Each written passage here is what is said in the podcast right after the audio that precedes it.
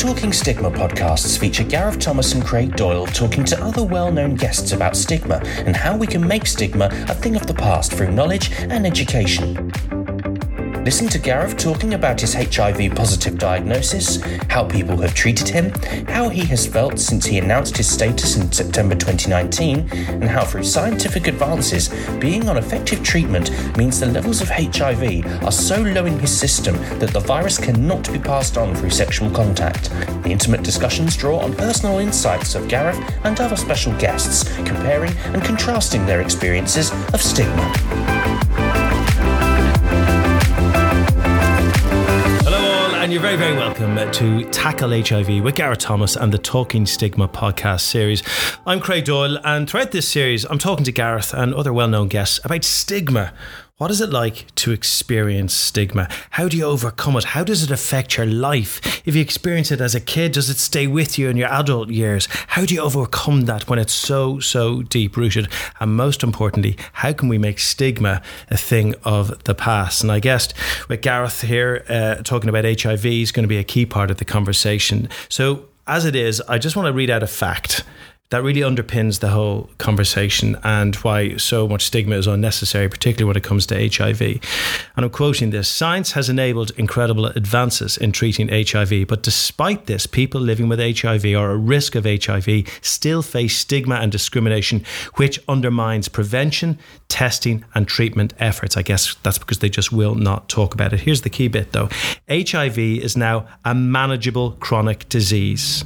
I'll say that again. It is now a manageable chronic disease.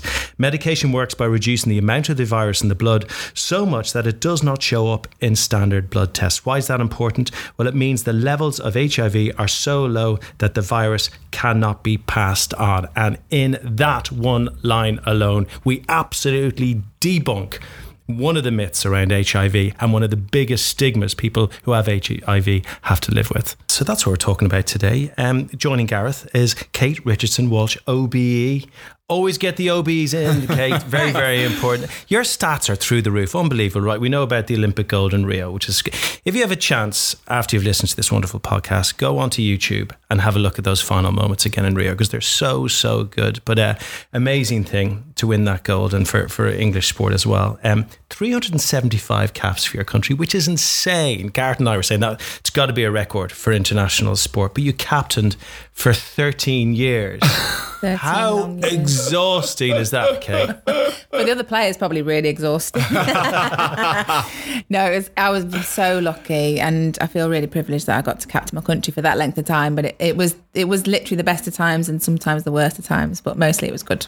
I often think as well because you were 23 when you started, yeah. and like you know, 13 years later, you become a very different person anyway oh. in life, don't you? So, yeah. I mean, how did you progress and change and adapt? Oh, massively. I look back when I was 23 and I think, what were you doing? And it didn't get off to a good start because we didn't qualify for the Athens Olympics in 2004. So it had, couldn't have gotten off to a worse start. Um, but I just had to learn what were my strengths, what could I bring to the role, and not try and be somebody else, something that I wasn't. But that took me a long time to learn that. And also that you never finished. You never finish being a good leader. It's just continuous. And that's what I tried to do in the end, anyway. It's good to see you're over the Athens thing. You don't even mention Rio. That's a true, true sports person. I'm only going to remember Still the pain. um, we also share something very important and very serious. We both cry to DIY SOS. Nick Knowles, he destroys me. Every single time. Every time. The repair shop and DIY SOS. Oh, repair shop. Have I you, like the repair shop. oh, shop. do you cry? Do you, you get a little tear for that guy? I don't cry. No, I'm not getting the crying part. Well, you haven't watched the We Fix Granny's Music Box Yeah. episode. Ah, right. No, the stories. the rocking horse one I seen. oh, rocking horse, they're scary. They're they're haunted and they they sit in the corner rooms in the attic. Don't do They that. don't make it cry. I got to explain from the top as well because I've I've called you Gareth like maybe five times in your life. Uh, you're Alfie. You're Alfie to me. You're going to be Alfie to everyone listening to this podcast as well. Can you explain, Gareth, why you're called Alfie?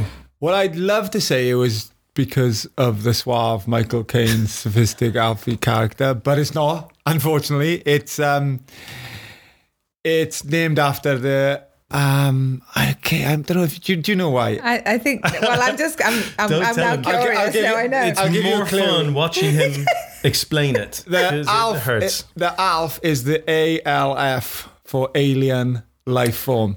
So do you remember? Yeah. So do you remember the character, Yeah. the American sitcom, long ginger hair, big teeth, big nose, big ears? So look at me now. I don't know why they call me Alf. Why would they call me Alf? Got I don't know. idea. Yes, it's not. It's not. It's not my finest moment, but And we it stuck with me. just give everyone a chance to Google that image. Enjoy that. There you go. I listened to one interview with you, Alfie, where someone said, and of course, you're called Alfie uh, because uh, this creature was very tall and gangly. And that's what you're like when you're a kid. I was like, no, it's his head. Sometimes I make my own version of why they called me Alfie. it's cute. And you're Alfie to us and I everyone am, out there, of course. Um, 100 caps for Wales. Unbelievable. Captained the British and Irish Lions. Your career was outstanding. I remember you at Toulouse and you were just an absolute showman on the pitch with them. You, you had an incredible rugby career. When you look back at it now, Alfie, what, are your fondest memories of it all? Do you know my fondest memories really of the game when I look at it now, and even then, I think, was the friends I made. Genuinely, like I, I, I am really blessed. You know, I've played in World Cups. Um, say the first person to win 100 caps for it was just insane. Captain my country, captain the Lions, and all of that is all these great memories that I have. And funny enough, my mother in the house, she has like this cabinet which has all my memories in it. My that my brothers call it the eternal cabinet. Like you walk in my mother's house. I got two brothers, but if you walked in my mother's house, you wouldn't think they exist. it's literally just pictures of memorabilia of me, and all my memorabilia is in them cupboards. Um, and uh, I look at it sometimes. You think, you know, they're all like really great achievements.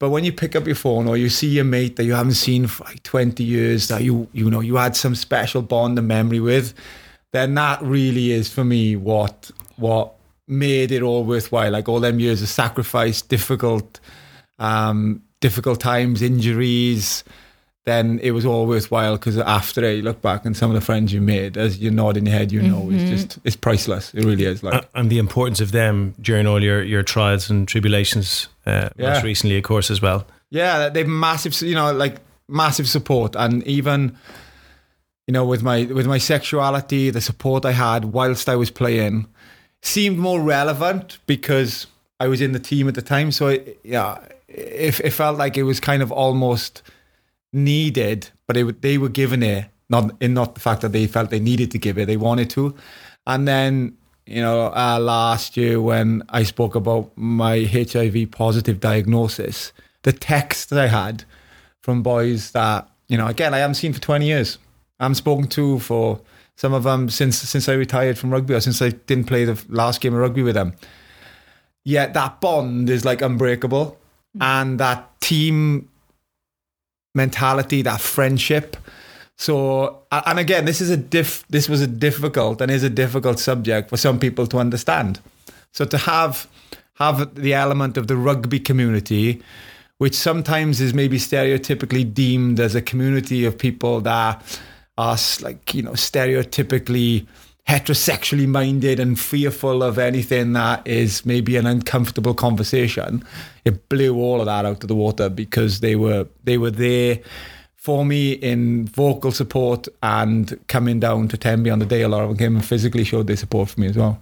Do you remember when you, you spoke to me that day and I was in the car with my mum? I was dropping her to the hairdresser and I had her on speakerphone. I was like, it's Alfie, shush.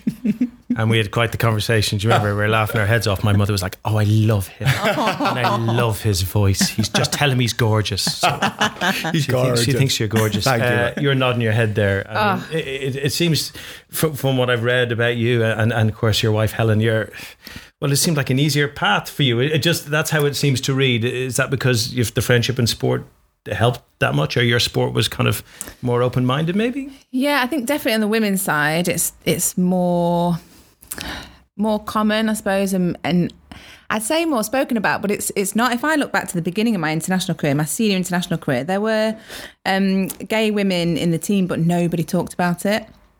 There was like a knowing and an understanding, and there wasn't any discrimination, but you just didn't talk about it. And so, by not talking about it, you're made to think that that's wrong. Um, and I think Helen and I have in our relationship, I guess, when being quite open about it, just put it on the table for people, kind of forced a little bit of the conversation. And yeah, I think it's the team were ma- just amazing, so supportive. The coaches were really supportive, and I think within our kind of women's hockey bubble, we felt very supported, safe, understood. And I think it's only when we kind of stepped outside of that did we get a glimpse of okay, this isn't what everybody thinks and what everybody feels about our relationship, and we probably need to understand that a little bit more by talking, and that's what we're here for. Because the mm. more you talk about these things, uh, well, you have a better chance of kind of lessening the stigmas and mm. allowing everyone to live their, their lives, be the best version of themselves. Um, we're going to chat more about that, Kate, and, and, and, your unbelievable hockey career and how it's uh, affected your, your, your life now and all the positives. But um, let's just have a quick word, Alfie, about what, what we're doing here because you recently launched the Tackle HIV campaign with ViiV Healthcare and the Terrence Higgins Trust. Uh, it's had a lot of attention, and rightly so. It's a brilliant campaign. Why did you get involved? What, what are you hoping to achieve with it all? Well, I felt, first of all, when I was diagnosed um, that I was HIV positive years ago, I remember thinking basically I was going to die. That was like my initial thought. And that's, as anyone can imagine, that's a scary thought. Why? Because I didn't know anything about HIV. I thought HIV was a death sentence, or what I thought I knew about HIV was what you know the famous advert 20 years ago had told me. Um, and nothing really had been done since then to tell me any different so i felt i was educated in it.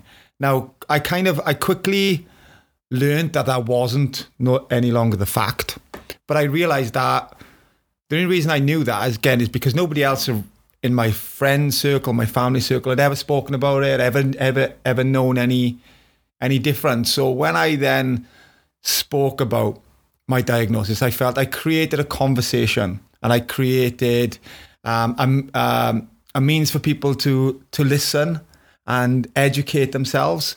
But then what I found kind of quickly happened was that it's kind of like a new, like a headline in a newspaper. You know, it's there one day, and all of a sudden everyone talks about it, and the next day there's another headline, so people quickly move on. Um, and I just felt that I wanted to keep that conversation going. And I also realized, and this to me is really important, is that this is not about me. This is about HIV, which is much bigger than me. And stigma and misunderstanding is much bigger than me. Um, so I wanted other people to learn about it. So when we sat down to decide to launch the Tackle HIV campaign, we did a survey. And I was going, yeah, on the survey, it says 61% of the people said that if they found out a potential partner was HIV positive, they'd end the relationship.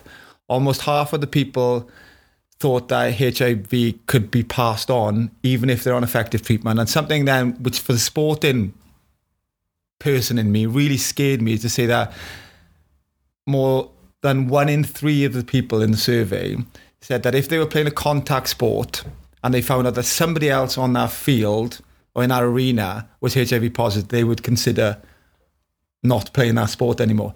So I thought to myself, well, I realized that what them figures gave me was a reality that we haven't really moved on. So I need to keep the conversation going because I live, I live a very healthy, a very happy life as a HIV positive man with a husband who's HIV negative, and I know for a fact that there's no way scientifically proven and with the advances in medicine that I can transmit HIV to anybody, and whether that be sharing the same knife and fork, sharing, turning the door handle, giving somebody a hug. Um, as there's so many misconceptions of people that think that that's the way that could be tran- transmitted. I know that it can't, but not everybody else knows that, and that's why I feel environments are really important things, and we all have a part to play in creating that environment. So I wanted to make an environment where people have the knowledge to have the power to make the right decisions. It's just at the moment they don't have that knowledge. So environments, people are not talking about living with HIV. People are suffering mental health. People are dying because they're afraid to be diagnosed as HIV positive because that's a stigma that they don't want to have to tell their family um, or don't want to have to go on treatment so their lives are seriously affected by the illness or it. So for me, it's something I was really passionate about that everybody, I believe, should have this information to create better environments for people living with HIV, for people affected with HIV, and for society in general. And that's why it's so important you're doing this. Because yeah, you, yeah. you know something, you do that without any accusations against people's ignorance. You, you're understanding it's actually not people's fault. If you Yeah. don't know, if you don't know, you don't know. If you haven't been told, you haven't been told. So do you know what I'm going to do? I'm just going to read out the facts here, which I have in front of me, because this kind of underpins an awful lot of the conversation.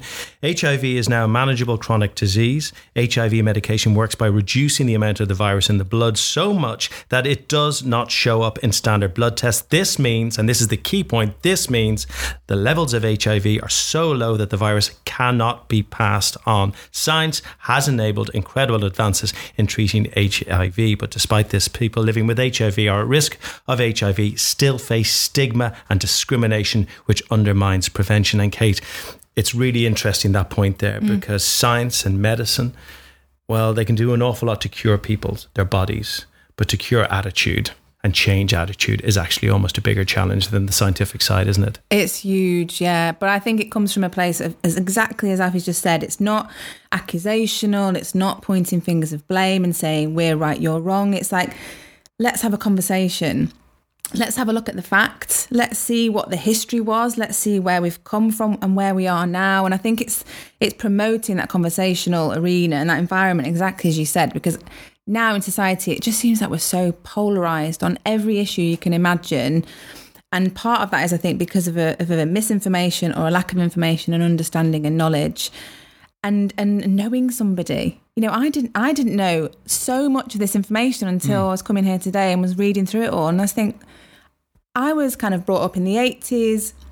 All I know about HIV and AIDS is what I learned in the eighties, and I agree. I've not read about anything, talked to anybody, understood any more than what I learned then, and that was you know passed through to the media. So it's about upskilling, giving knowledge, and the tools to be able to make your own decisions and opinions. And I, I think what's interesting with I or, or what I I don't want to preempt this, but I feel because Kate has an understanding of when I speak about discrimination, when I speak about stigma or being in like a protected characteristic, people who are within them little bubbles, they don't need to hear that much. They just need to hear a little bit and they realize they engage.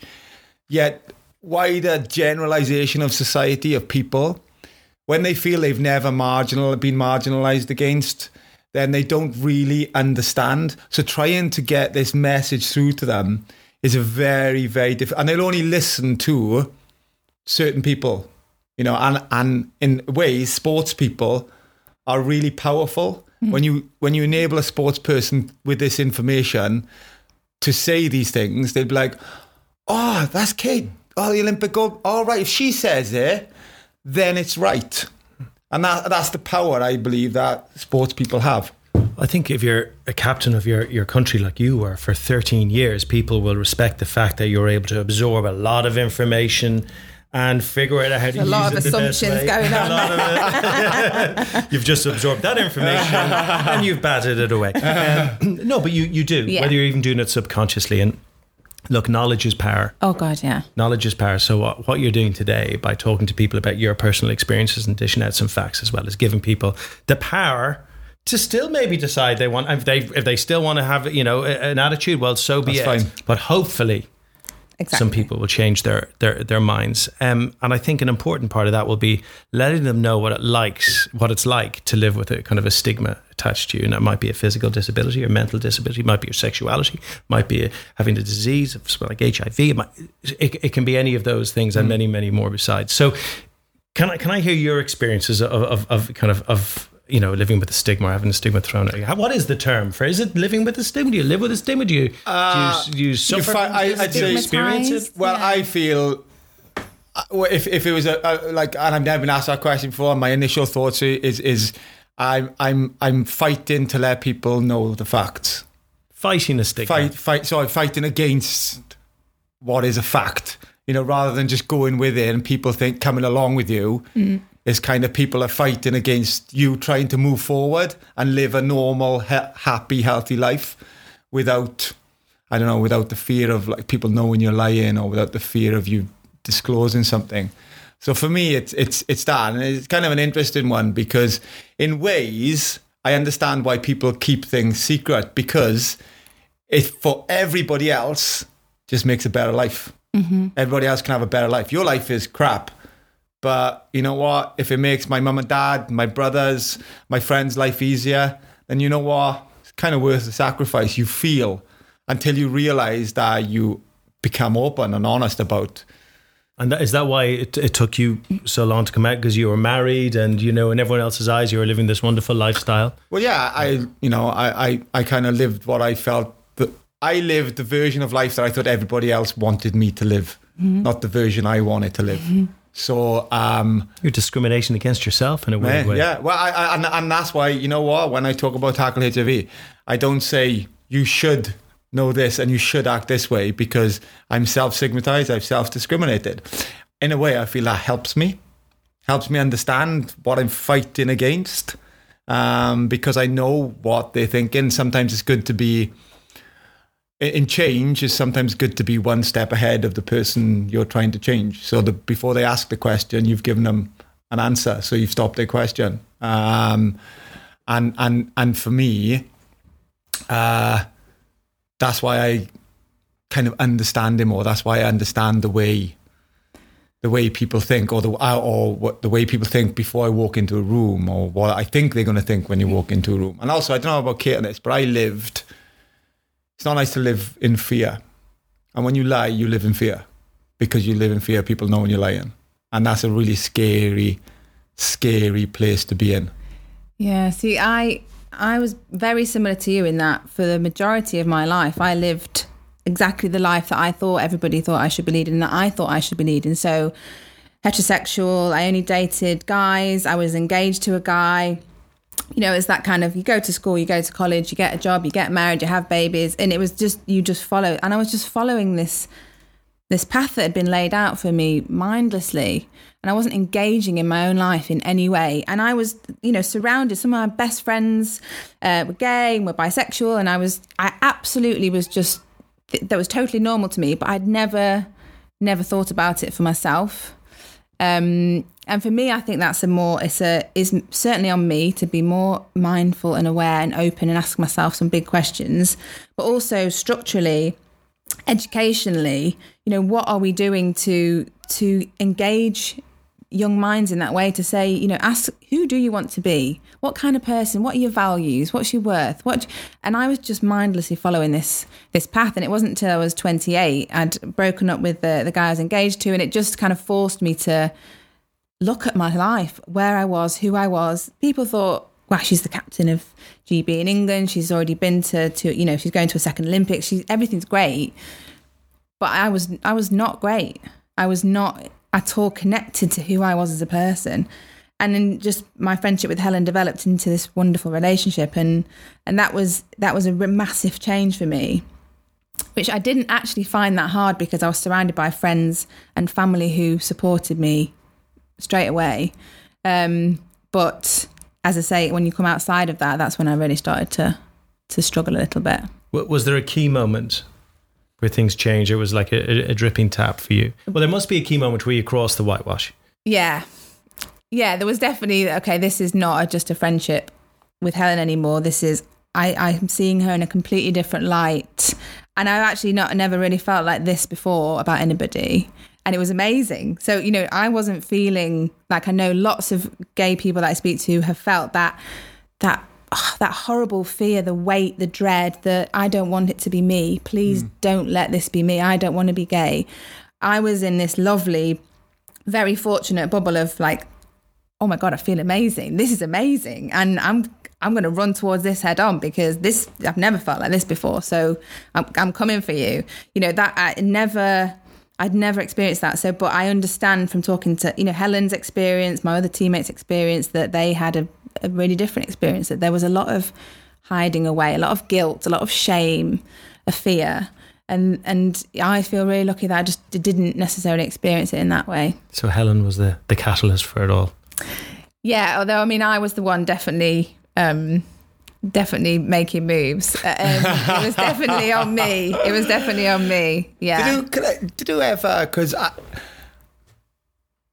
like, I understand the team bonding, obviously, because I've been in a team. And, and I always say to the boys, is like, you know, the boys, we used to have a bit of a laugh and joke. They'd be like, well, you know, did you have fancy me? Like, I'm sorry, no, I didn't fancy you. And they're like, why? What's wrong with me? What's wrong with me? Because you're Adam Jones. yeah. Look at you. You're 22 stone and hairy. I'm like, You're boys, not and, cute. and again, it's getting it's getting people to understand that as a as and I, don't- uh, I- as a gay man, and maybe the same as a gay woman, just because you're a gay man doesn't mean you fancy Yeah. every man that lives. Yeah. Just because you're a gay woman doesn't mean you fancy every every um, woman that lives. So did you have did you ever sit down to make a conscious decision together to say, right, we shouldn't do this because of the team ethic? Or make have that kind of discussion because I I don't know I can't I'm not sure in my mind if I could Yeah.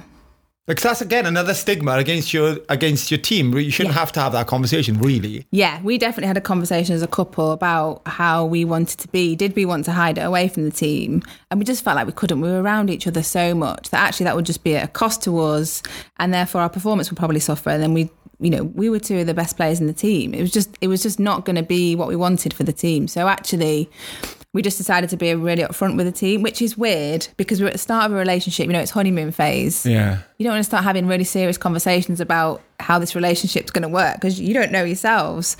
Um, but we sat down with our coach, the CEO, the performance director, and had a really awful, awkward conversation. I wish you could see Kate's face. Oh, now. it's like just cringy. like the awkwardness is still there. oh, there. it was, honestly, it was horrific. Why? Why was it so? Well, I just think talking about any relationship at the beginning with those kind of people who you would never have a conversation with those people about any relationship, I don't think. But yeah, here we were having a conversation because there was a real concern from the coach, which I completely understand that if we did break up, it would be like, you know, World War Three and be Team Helen, Team Kate, and you have to pick a side. And which I get, team ethics and team bonding and team culture is huge. Um, but we were very professional from the from the get go. Just we're Kate and Helen, two separate hockey players at work, and when we're away from that, we're a couple. And we talked about it with the team. We talked about some potential problems, you know, things like rooming together, how we were amongst the team, spending time together, and just having that real awareness of what impact were we having uh, on the team. And we we almost obsessively did that to the point where actually our relationship probably suffered because we wanted to be so professional um, that we never put it down. But we still, you know, we could laugh in training. That was the best thing for me is that we could laugh about it. In training, if Helen was playing against me and she like put me on my backside, which happened all the time, um, it's funny. Like laugh about that. You know, if Helen's team beats my team and I'm grumpy for the next three days, yeah, that's probably funny for, for them. Was it funny if the day before she hadn't unloaded the dishwasher? and like then she's trying to kind of you know nutmeg you. You're going like she, she's getting an elbow in the ribs here. She's No getting a rib business. This is for the dirty dishes. Yeah.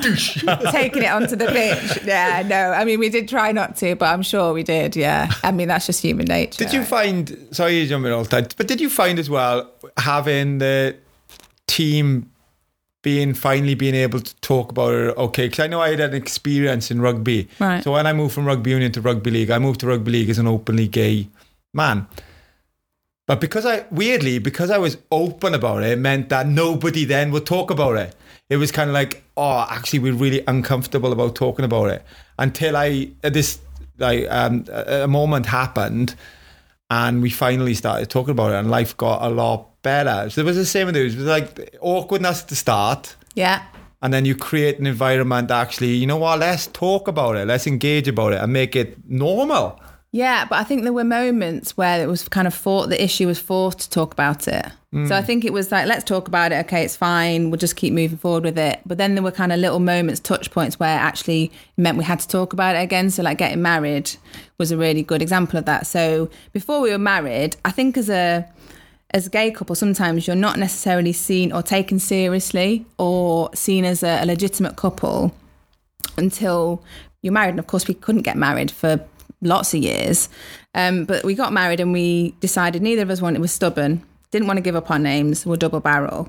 And and that forced the issue. We had to change our names on our shirts. The we had to change the size of the font on our shirts. We had to have a special letter from the International Federation to say that we could have different sized font on our shirts. we were asked questions by the media like, "Have you double barreled to make a statement?" which is just beyond like comprehension for me. But you know, you're not asking Jess Ennis Hill for sure. You're not asking Jess Ennis Hill that Yeah. question. Um, so there were kind of moments like that where we were kind of forced to talk about it, but otherwise, it just it just made it.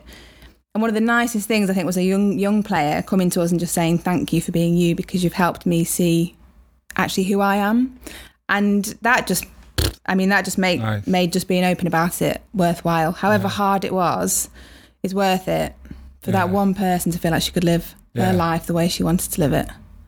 So you're kind of both trailblazers on that front in your respective sports because someone has to be the first to do this. So a situation like that can arise. So a young person go, look, they've made it possible in all walks of life, by the way, be that based in race or sexuality Yeah. or whatever. So it's really, really important. But it's interesting. We're asking people to be more accepting and to stop discriminating. But it was so hard for both of you mm. to kind of be honest to yourselves. You know, it wasn't an mm-hmm. easy passage. So you can understand why it's maybe difficult for other people to accept.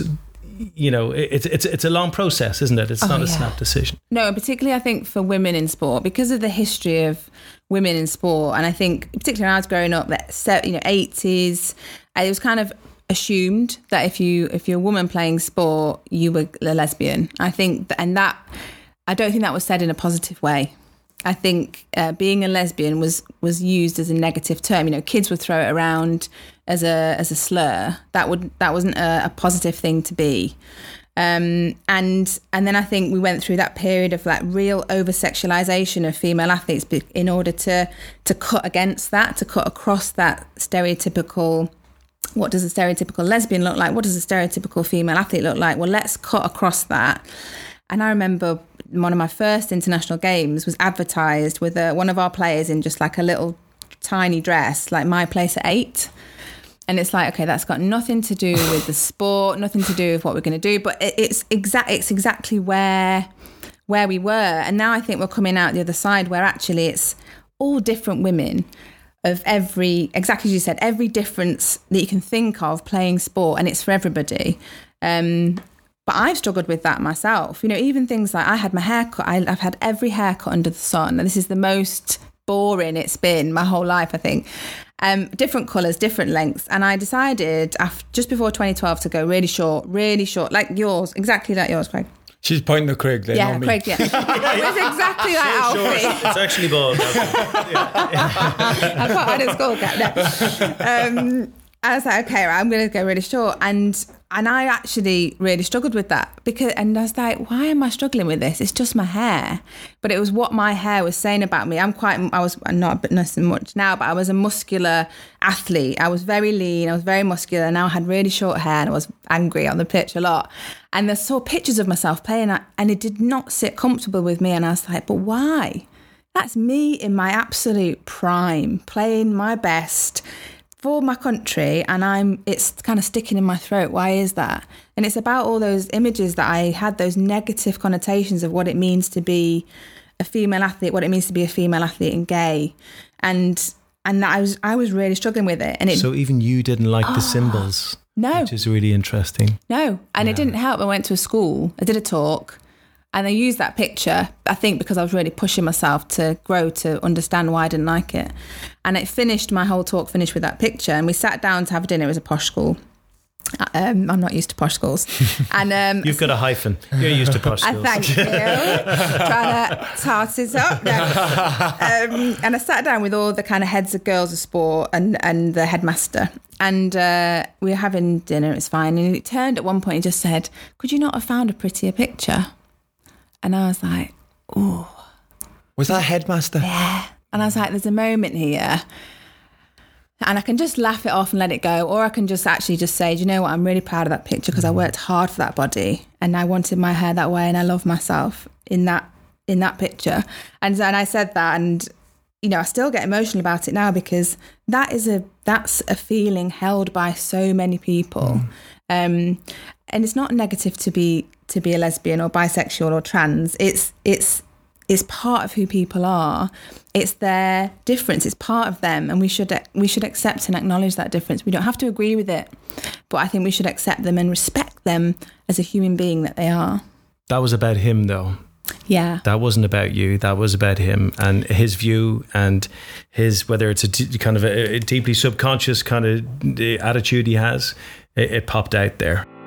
Well, it has been a real eye opening stuff hearing some of Gareth and Kate's experiences, uh, challenging stigma in their lives.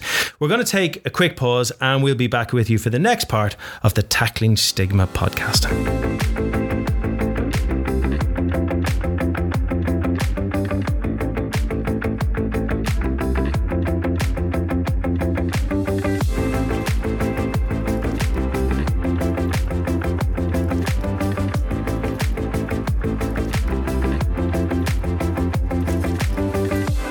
It isn't always somebody shouting abuse across the street. It's not someone posting something awful on social media. It can be, and you've just actually, unbeknownst to yourself, possibly described two or three little moments that have happened uh, that are it's it's it's it's about stigmas. It's about discrimination, and you've described three little experiences there in the past while. Yeah. That that really um, exemplify that. Yeah. So it's not always the huge things, is it, Alfie? No, and, and the thing with that, you know, when the kids saying is is sometimes when you're almost aware of being a protected characteristic, is you almost get used to being stigmatized against, and you know things happen that are really on your radar you don't pick up or you don't want to pick up because it hurts. Like it really, you know, if if having a headmaster who has an has an influence over a large majority of youngsters, um, like somebody like him or her saying something like that to Kate or to me would, uh, mate, it would, it would, it would be painful. Like it really, really would be painful. And sometimes, sometimes when it comes to comes to stigma, is to just if it's t- directed at you, is it's just best to just not even accept, you know, not even understand it exists. But then you get to a moment where you refuse to allow it to continue because you realize, like Kate has, like I has, that is bigger than you. It's not about you. It's about the girl who says thank you for being who you are because I can now be me. So you you get to see it's like it's like a really nice awakening. You get to see this bigger picture that you have to fight against. And like for me in most team sports, the objective and why I felt I was successful at team sports, yeah, I wanted to win, but I wanted I wanted my teammates to respect what I was doing. And when you transcend sport and you go into in, into the real world then and you take your perceived difference and you want to change before and change the future, then you do it because that team mentality realizes I'll do this to my best of my ability, not for me. Mm. Because my time has come and gone come and gone. I'll do it for the next version of me or the next generation of me to come to come through. And that's what I think that's what makes it so something that so many people like me, kids, so many other people that makes it so passionate about. Like And, and that's what this podcast series, this campaign is for you. You're still doing it, aren't you? Yeah. It's not. This isn't a done deal for you at all. And even Kate, looking at your face when you're describing, it, I can see the emotion there. Mm-hmm. The the effects that uh, are so deep on, on on you, and they stay with you for a long, long scar time. you, but clearly, they scar you. And, and I don't know if Kate's like this, but I am as well. Is it scars me, but also motivates me. So so much happened in my past. Like I got abused, um, like uh, verbally abused, and all kinds of stuff in in the rugby and in society. But I keep them with me because they're my drive. You know, sitting there next to you, Doily and Kate, it's kind of like, do you know what? Almost this room is preaching to the converted. Like down this microphone is is the people who we, you know we want to listen, um, and and them scars, them painful, painful memories, that stigma that's out there. Um, it keep it with you because it gives you purpose. They're your power ups. Yeah. Yes. Yes. They're your power ups. Yes. They're my wads. is that is it a wad? A workout daily or something? Uh, what? I don't know. What's a workout? What I they think a call what them? is when you go and do you know those gigs in rugby stadiums. And what is what is what you get in your inside pocket afterwards. Thanks, Yeah, I Alfie. don't- Here's two grand cash. I don't know Say what was nothing. is. Oh, that's it. That's why I got the wads mixed up. tell me, um, tell me about you know one of those experiences. Give us an idea how how, how hurtful it can be. Um, so for me, for instance, about three or four games after I announced my sexuality, moved to rugby league, went to Castleford um, with the Crusaders. I'd had fantastic experiences up until then. I'd had the odd person shout it and it hurt. Went to Castleford, packed out ground, I don't know, 20, 30,000, somewhere, I'm not sure exactly. And for the full 80 minutes, I just got homophobically abused constantly. And I remember standing on the field thinking, why have I put myself in this situation? Like, it was kind of all about me then, and mm-hmm. I'm bigger than that now. It was kind of all about me because the abuse was all aimed at me. So it was like, why have I made this announcement to make my life better? Yet the one thing that I define myself as, and the 80 minutes where I want to be defined on my ability and the one thing I can do, am I, regardless how well I play or how bad I play, I'm getting abused for my sexuality, which has no relevance on my ability of playing at all. Um, and it was horrific. I, I genuinely felt during the whole game that at the end of this game, I will never put a pair of boots on again. I will never walk out on a rugby field again um, because it just isn't worth it. Um, I'll just go away and I'll get on with my life wherever that may be. Um, and it's really interesting because I find what I've learned as well, and Kate will definitely know this, whether it be instant or a couple of days after, is to every, and I say to every negative action, there's always a positive reaction. Always, like always. When they say there's an action reaction, I say to every negative, there's always a positive reaction. And I, walked in the change rooms that day, and all my teammates came around me and they were all supporting because they'd all heard it. And then, strangely, all the Castleford players, one by one, came into the changing rooms, shook my hand, said, We're apologising for the crowd. Um, and we respect what you've done. So I was like, That's okay. That's fine. Right. Okay. And then a couple of days later, because I didn't want to take it any further again, because I thought, you know what, I don't want to promote this kind of discrimination. And I kind of wanted to go away. People from the crowd, Castleford fans, some of them had filmed and recorded them chanting and the slurs they were saying. So then Castleford got fined. The players got, the, the fans who were chanting it got banned from the ground. And all of a sudden, I thought, right, okay, do you know what? I'm going to stick in this because I'm the first to do something. If you're the first to do something, people don't know how to react. And sometimes when they don't know how to react, they react in a way that they think makes gives them power. So it's like, I'll put him down so then I'm the stronger man. Um, and I realized that I'm going to have to come across a lot of this. But then I went back thinking, well, if I come across a lot of this and I overcome it, imagine the next person who comes after me. Then life's going to be a lot better for him. So facing stigma and facing discrimination um, is a horrible, horrible thing. But you usually find that there's a positive outcome at the end of it. So, you know, when we're talking about this now, people are going to be listening to this and listening to Kate, listening to me, listening to you, and be like, oh, I get it. Yeah, right, okay, I get it. I get what you're saying. And that's wrong that people did that. It's wrong that that headmaster said that to you or the crowd said that to you. So I'm going to make sure that I don't allow that to happen in my environment as well. Yeah, look, it still hurts you. Mate, Feeling still kills, but it kills. Um, interesting though, rugby is still so far behind the curve when it comes to players feeling comfortable enough to be able to come out. I, Yeah. I really thought after Alfie came out, we'd see a lot of players being able to be true to themselves, be the best version of themselves, and it hasn't happened. Uh, whereas in hockey, I, I, it seems to I know it was a f- more forward thinking, more accepting, maybe the. Uh, on the women's side, Mm, the I was yeah, yeah. that's the thing. So I think sometimes people say, "Oh, hockey's really you know equal. It's very open. It's you know everybody's comfortable with." But it, it's it's really not. I can speak from my experience in the in the women's hockey that I've played, but you know, I know I've played in the Netherlands a few times, and you th- you know, you know the Netherlands is a pretty free thinking, open you know nationality, but actually it's a yeah we're okay with it but we don't talk about it. That's how i felt when we when i played there. It was yeah we, we know that some people are, are gay or bi or trans um but we we, we, don't, we don't talk about it. And and so by not talking about it you're you feel you're you're made to feel shame. You're made to feel wrong. Um so it's subtle like you said. It's not always horrific that as you experienced in in that game and i'm sure many other games.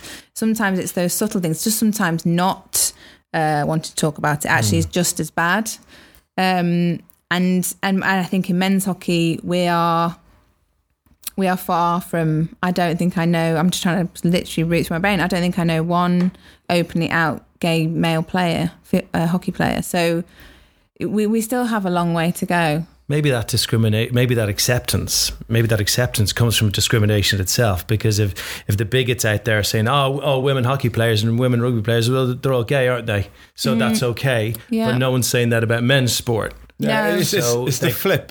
It's yeah. completely flip. Is that you know, and then what affects the women's game yeah. is the fact that straight women don't want to play sport because they don't want to be deemed as gay because it's seen as a negative yeah, thing. Yeah, because and because again, there's this whole thing of of for some unknown reason, one thing that is all about your ability. Actually, that one thing that matters, the ability or the enjoyment or the fun, is taken away by this quite irrelevant relevance of mm. your sexuality. Mm. It kind of is, is so is, is like so irrelevant, yet we make it so relevant in the world of sport. Yeah. You know, it's just it's, it's kind of a bizarre concept to be in, and that you know the fact that um, there's a lot of um, there's a lot of rugby and football um, teams that are inclusive. Yet when you go to the professional game of, of rugby or football, you don't have any. Yeah. So somewhere in the line of professional sport, right, there's a block. Mm. Mm. There's that that filter is not being able mm to go through because of the discrimination I feel that is either in the boardroom, on the terraces, in the changing rooms, somewhere. And it's never, I don't know if Kate knows any more than this. I feel it's never really been seriously addressed. No. No, I don't. Well, I don't think diversity generally, in every sense, has really been addressed at structural, board level, you know media everything how how the game is run how it's broadcast how it's shown. I don't think i mean and thankfully we're starting to have conversations about it. Um, but i think it, it's it's that's where we need to go definitely. It's those lived experiences because it's as you said it's it's it's irrelevant, but it's also relevant. You, mm. it's, it should be irrelevant, but actually it's very relevant hmm. because mm. what you've experienced is very significant and it's impacted you and it will be impacting thousands, if not, you know, millions of rugby players around the around the world. So, you know, why are we not addressing it? Why are we not talking I want to I want to talk to you. I want to find out everything you've experienced and I want to make sure that nobody else ever has to experience mm. anything like that again that's what I would want to do if I was in a board level. But that's because I've that's because I've experienced it. If I've never experienced being on the outside, being othered, being shamed, being made to feel wrong, then of course I'm not able to put myself in your shoes. I'm it's probably not even going to cross my mind to be honest. And you know, I can say that as a as a, a white woman who's able-bodied. You know, I can't I can't understand what life is like for, for somebody who's living with a disability. I can't understand what it's like to be a black woman. I I need to listen, learn, understand, mm. and hear from those people and educate myself because I'm in a, a structural world that is very white, middle class, able-bodied, heterosexual and we, we need to break out of that if we really want to move forward. Yeah, I, on that, I just want to say like a kind of little anecdote thing that happened to me right when I, after I came out, and just when you said about like organisations wanting to have a conversation. Right, when I first came out about my sexuality, a couple days after the uh, I got called in by the union, and they said, "Look, we know you've made this decision now. We're going to make sure that we protect your environment. That you know we're going to." Make sure that any form of abuse is going to be clamped down on. Want to know you're okay. And I went through everything. I was like, this is great. Thank you so, so much. And they said at the end, is there anything else we can do for you? And I was kind of like, there's nothing else you can do for me now. I said, but you know, I came out Saturday. You could have had this conversation or this discussion on Friday or a week before or a month before or a couple of years before. So you wouldn't have to have that fear of walking into an environment of the unknown. Yeah. And I think so many unions feel like, you know, the hockey, probably the men's hockey would be like, do you know what? We haven't got an openly gay player, so we don't need to create an environment. The problem lies in that you haven't got an openly gay male hockey player. Mm. And I think that's the thing, is people are going to react to situations rather than being proactive about creating environments where there are no situations. Because statistically, there will be a male professional hockey player who is homosexual and is too scared to come out. Fact. Yeah. Yeah. Fact. Some poor bloke or a number of blokes out there Yeah. are going through absolute personal hell because they don't feel the environment's comfortable enough due to discrimination and stigmas to come out and be the best version of themselves. And it hasn't changed. No, and if you accused the, the association or you know any powers that be of that of of basically not just allowing but supporting somebody to to live a really fearful life of shame and pain, they would be like, no. You know, these are these are good. You know, they're good people, but good people can can make mistakes, and good people can think in very blinkered ways. It's it's not about saying no, these are bad. These are bad people. It's just that be more proactive, open up, be curious about the world and all of our difference. Um, and I think I just, yeah, that's where we just need to go. I think. when Ireland was the first country in the world for the public to vote for uh, same sex marriages, it was a brilliant moment. That referendum It was fantastic. I had a Magners that day to celebrate. Did you have I a had a Magners? Magners Yeah, cider good to celebrate. yeah, with ice, with ice. Uh, well, uh, do you know, it was one of a, on a very like uh, personal level. I let my brother marry his boyfriend, and I've got this fantastic brother-in-law now. To see him happy is wonderful. My mother was so excited about it all. And this is a, you know, well, she won't. Cl- She'll claim she was born in the forties. It might have been earlier. Than that. I'm not quite sure. But that acceptance from a government level, mm. because it made it okay Yeah. Mm. for a lot of people it needs and, and and that's the point it's it's okay it's great doing podcasts and telling your stories but actually there has to be real proactive things done mm. am i right in saying that Oh, 100%. Yeah. So, I mean, that in terms of the trans community, you know, there's the Gender Recognition Act is forcing the government to, to look at that to to really allow people to be who they want to be. I mean, if you think about it, you know, um, actually at government level, we can just decide who you are and what gender you are. I mean, is is beyond comprehension to me. That that should be down to that individual. So I think it absolutely belongs at government level. I think it's also educational. Again, that comes from government. What's in our curriculum? How are we educating our young people? Are we giving them the tools to find that knowledge and to seek it out um, at that earliest age? I think that's that's the most important thing for me. Definitely. yeah, like we promote diversity, we promote difference, yet uh, we we law stereotypes. Yeah. You know, you you put it, you put it. We we want everybody to be different. We want to have this free, diverse world, but to be that, you have to fit in the box as well. And it just doesn't, you know, it doesn't work. A circle don't go into a square. W- one message from both of you to the people listening to this podcast who maybe through listening to the podcast have kind of looked in the mirror a little bit and have gone oh wow i'm guilty of discriminating a bit and having these kind of even being their subconscious you know uh, th- this discriminatory attitude towards people uh, what one thing would you say to them now um, to kind of help them along because uh, hey it's difficult for you two to be the true version of yourselves Yeah. it's not an easy journey for anyone out there so so what advice would you give I think uh, to be a good ally. So, and I think being a good ally means educating, educating yourself and understanding that you're going to get things wrong and that you're not going to be perfect. But actually, just by acknowledging people's existence and acknowledging for them for who they are and who they want to be,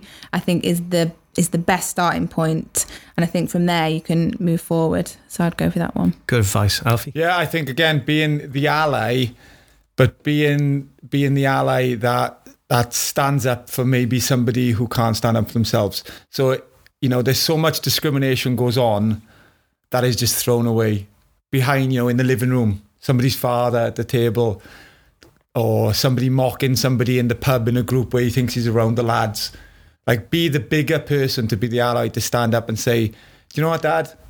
don't say that at the table because even though you're not on the television saying it um, and there's not thousands of people listening to you say it so you think it's not racist or it's not homophobic um, if you're if you're not magnified to the masses the reality is this discrimination comes from the same place so whether you say it in front of your son your daughter um, your cousin your friends your family it's still being homophobic, it's mm-hmm. still being racist. So I think to be the person, the ally, to stand up and say, do you know what?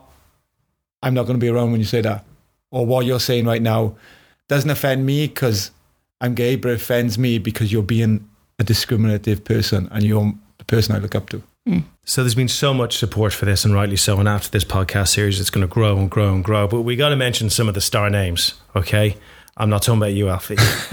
I'm talking about not sporting royalty, but uh, music royalty and Sir Elton John, who's been very, very supportive and has said a lot of very, very good, positive things. And Prince Harry, of course. Um, you know, getting support from high profile figures like that, hugely important.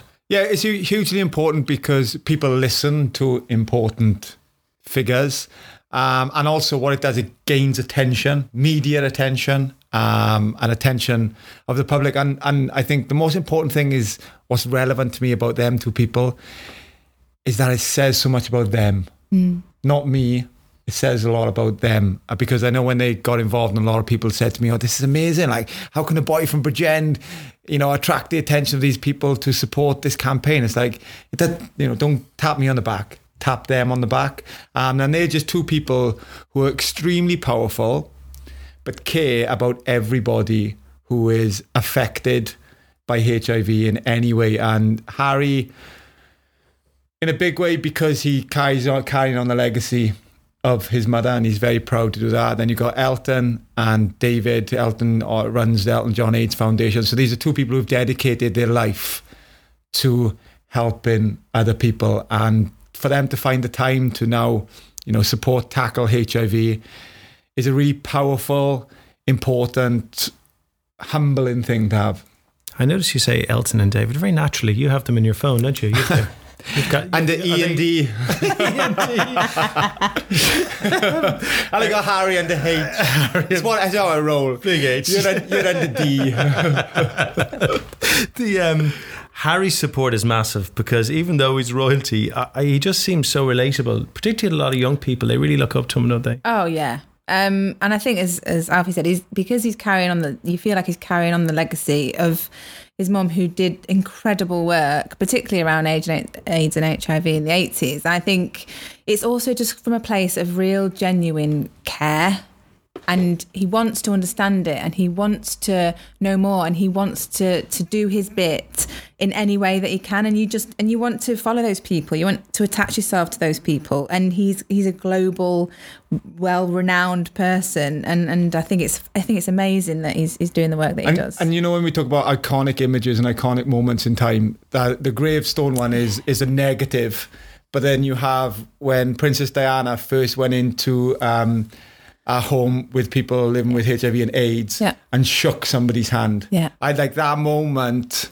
was a defining moment even in the 80s for people living with HIV and AIDS and I think Harry wants to continue to be part of that defining moment Yeah, and it really comes from a good place. Um, wh- When both of you talk about this subject, I, I wish you could see as you listen to this podcast. There's so much emotion and expression in your faces. You're just, you really mean everything you say, and it's been wonderful talking to you. It really has been. Um, anything you want to leave us all with before you leave us here today, Kate?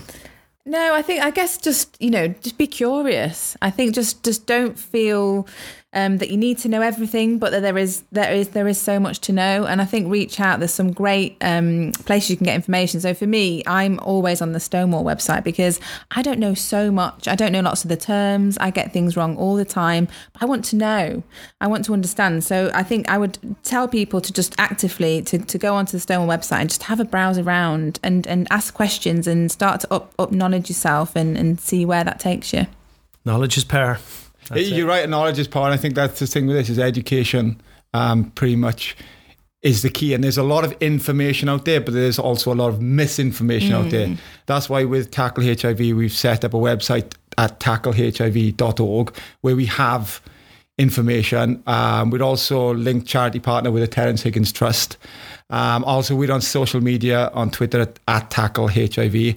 And it, I think by using them channels is a great way to be able to educate yourself, which will also give you then the power to be able to educate other people and treat people living with HIV the same as you would treat anybody else. Absolutely. Kate, it's been an absolute joy talking to you. Really lovely speaking to you. We're going to go off now and watch some DIY SOS Great. and Salve Our Eyes Out. And, uh, Have a little cry. And Alfie, you're going to go watch some uh, the old 80s TV series, Alfie. And uh, Yes, and of look- course. Watch myself. Look at all those uh, screenshots people are going to be sending you after. Oh, yeah, I see it now.